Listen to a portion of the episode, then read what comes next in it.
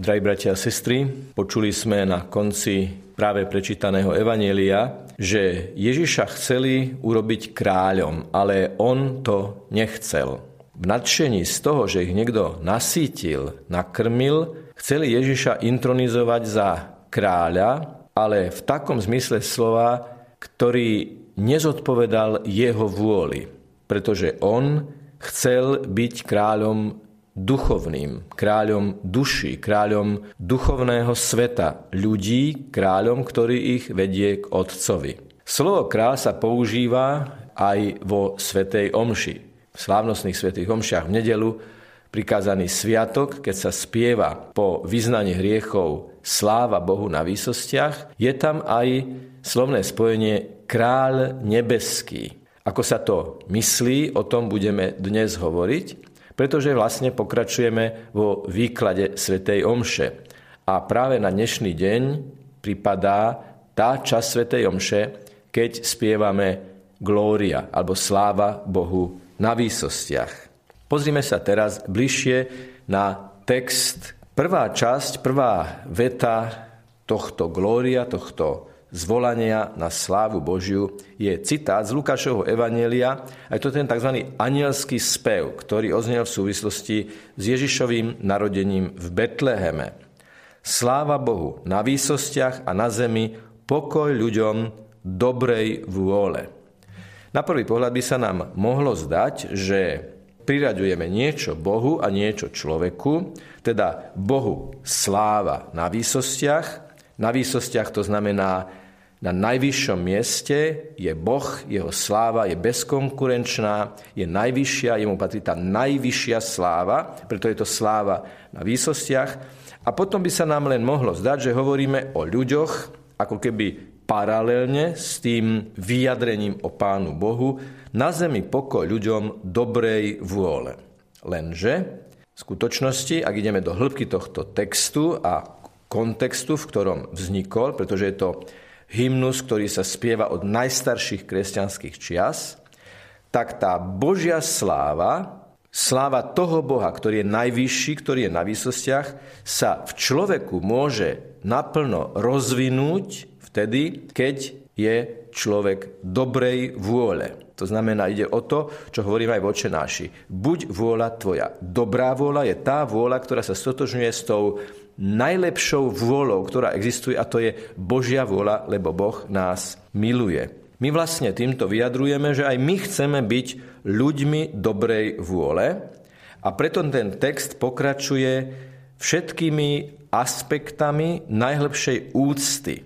Prechádzame teda od biblického citátu k osobnému, kolektívnemu vyznaniu úcty ako vnútorného postoja najvyššej pocty a úcty voči Bohu. Čiže spievame to ako spoločenstvo, a preto sú tie ďalšie zvolania formulované v prvej osobe množného čísla. Chválime ťa, velebíme ťa, klaniame sa ti, oslavujeme ťa, vzdávame ti vďaky. Je tam to slovo ťa, ti, teda je to osobné oslovenie spoločenstva, ktoré to hovorí v množnom čísle.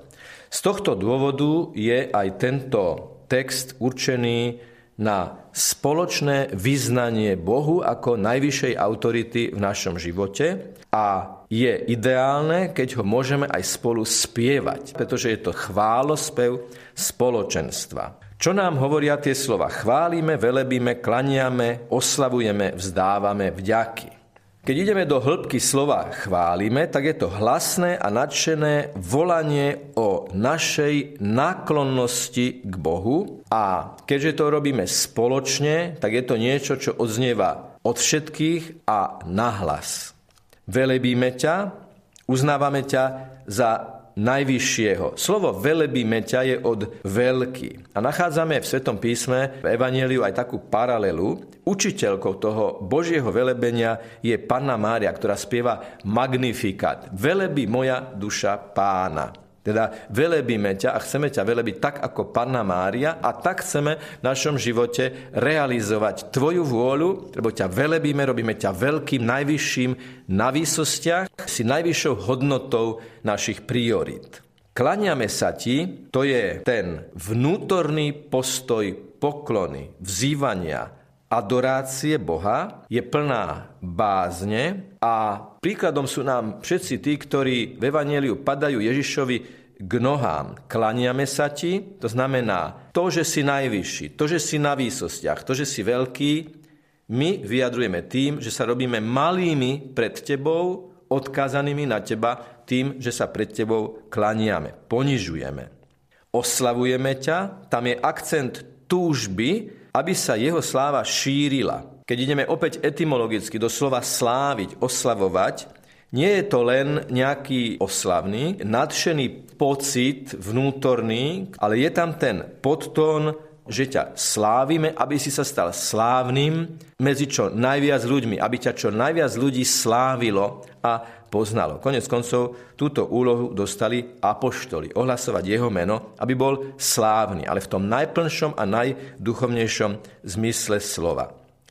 Ako celkom piaté zvolanie je vzdávame ti vďaky, to znamená máme ťa v mysli, v pamäti, v postoji ľudí, ktorí niečo nemali a ktorí niečo dostali. Postoj vďačnosti. Je veľmi dôležité to vyjadriť, pretože ak v modlitbe prosíme, tak je dôležité, aby sme v modlitbe aj ďakovali. A svätá omša, Eucharistia je vďaky vzdanie. Je veľmi dôležité v postoji voči Bohu, v našich modlitbách, ale v celkovom našom nastavení pred Bohom, aby sme si uvedomovali a ďakovali za všetky dobrodenia, ktoré od Neho dostávame.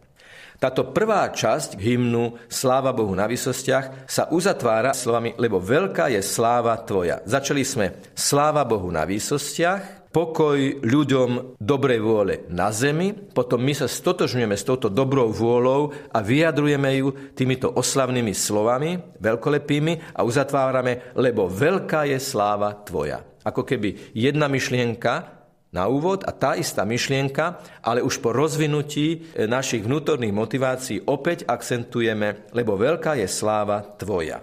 Druhá ďalšia časť, Glória, nadväzuje a v podstate sú tam vyjadrenia dôvodu, prečo Boha slávime, velebíme, prečo sa mu klaniame, prečo mu ďakujeme. Sú to také, ale v tom najlepšom zmysle slova, komplimenty Bohu, kde vyznávame, že on je naozaj ten zvrchovaný.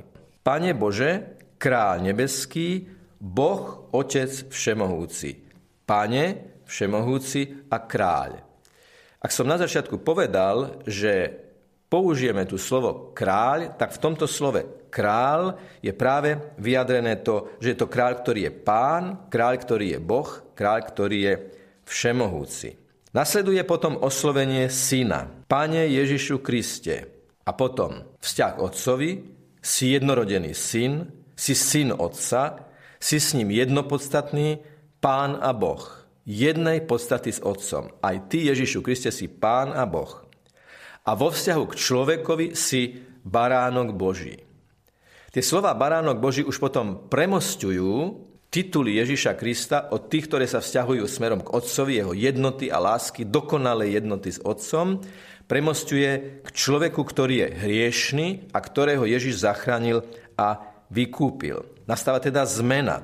Z tých, ktorí chvália, sa stávame tými, ktorí prosia ako kajúcnici. Príjmi našu úpenlivú prosbu. Čiže tento spev Glória aj rezonuje s úkonom kajúcnosti, ktorý sme robili tesne pred týmto spevom. A tu Ježišovi vyznávame, ty snímaš hriechy sveta, zmiluj sa nad nami. Ty sedíš po pravici Otca, zmiluj sa nad nami, ty snímaš hriechy sveta, príjmi našu úpenlivú prosbu. Prvé a tretie je zmiluj sa nad nami, a druhé je príjmi našu úpenlivú prosbu. Je zaujímavé, ty sedíš po pravici Otca, zmiluj sa nad nami. Tu cítime, že hovoríme o Ježišovi ako prostredníkovi. Ježišovi, ktorý prišiel k Otcovi ako ten, ktorý nás zachránil. Keď vstúpil na nebesia, tak odchádzal ako víťaz nad smrťou, nad našou duchovnou smrťou, aby nás viedol k Otcovi. Ten, ktorý sedí po pravici Otca, je ten, ktorý sa stal človekom, bol medzi nami, žil medzi nami, stal sa jedným z nás, ale nemal hriech. Kto ma obviní z hriechu? Pýtal sa Ježiš. Potom je tam slovo veď, ktoré uvádza dôvody, kvôli ktorému sa klaniame Ježišovi, adorujeme Ježiša, ktorý je našim záchrancom, ktorý sníma naše hriechy. A potom je tam tá formula výlučnosti. Len ty, veď len ty, trikrát. Len ty si svätý, len ty si pán, len ty si najvyšší, Ježišu Kriste. Začali sme slovami Pane Ježišu Kriste, končíme slovami Ježišu Kriste. Je to kristologické vyznanie najhlbšej úcty, pokory, poklony a lásky k Ježišovi Kristovi, ktorý sníma hriechy sveta, aj naše hriechy, a sedí po pravici Otca, aby nás k Otcovi doviedol. Je ako keby v tej cieľovej rovinke, do ktorej aj my všetci sme povolaní prísť. A celkový záver sa nám môže zdať, že je taký krátky, ale on je vo svojom obsahu naozaj ďaleko siahly, lebo celkom na záver po slovách Ježišu Kriste hovoríme s Duchom Svätým v sláve Boha Otca. Amen. Je to hymnus trojičný, je tam Svätá Trojica dokonale zomknutá láskou, a preto je dôležité povedať, že s Duchom Svätým v sláve Boha Otca. Prečo s Duchom Svätým? Prečo Duch Svätý je ako vrchol tohto hymnu? Pretože, a to čítame vo Svätom písme, nikto nemôže povedať, že Ježiš Kristus je Pán iba v Duchu Svätom. Teda s Duchom Svätým v sláve Boha Otca znamená, že Duch Svätý je súčasťou Svätej Trojice, je dokonalou láskou medzi Otcom a Synom, a ten istý Duch Svätý v nás, pokrstených, birmovaných, modliacich sa, Eucharistiu prijímajúcich, rozrešenie prijímajúcich ľudí pôsobí. Aby sme bohoslúžbu slova, ktorá nasleduje, prijali s otvoreným srdcom ako živé slovo. Ale o tom už na budúce. Nech je pochválený Pán Ježiš Kristus.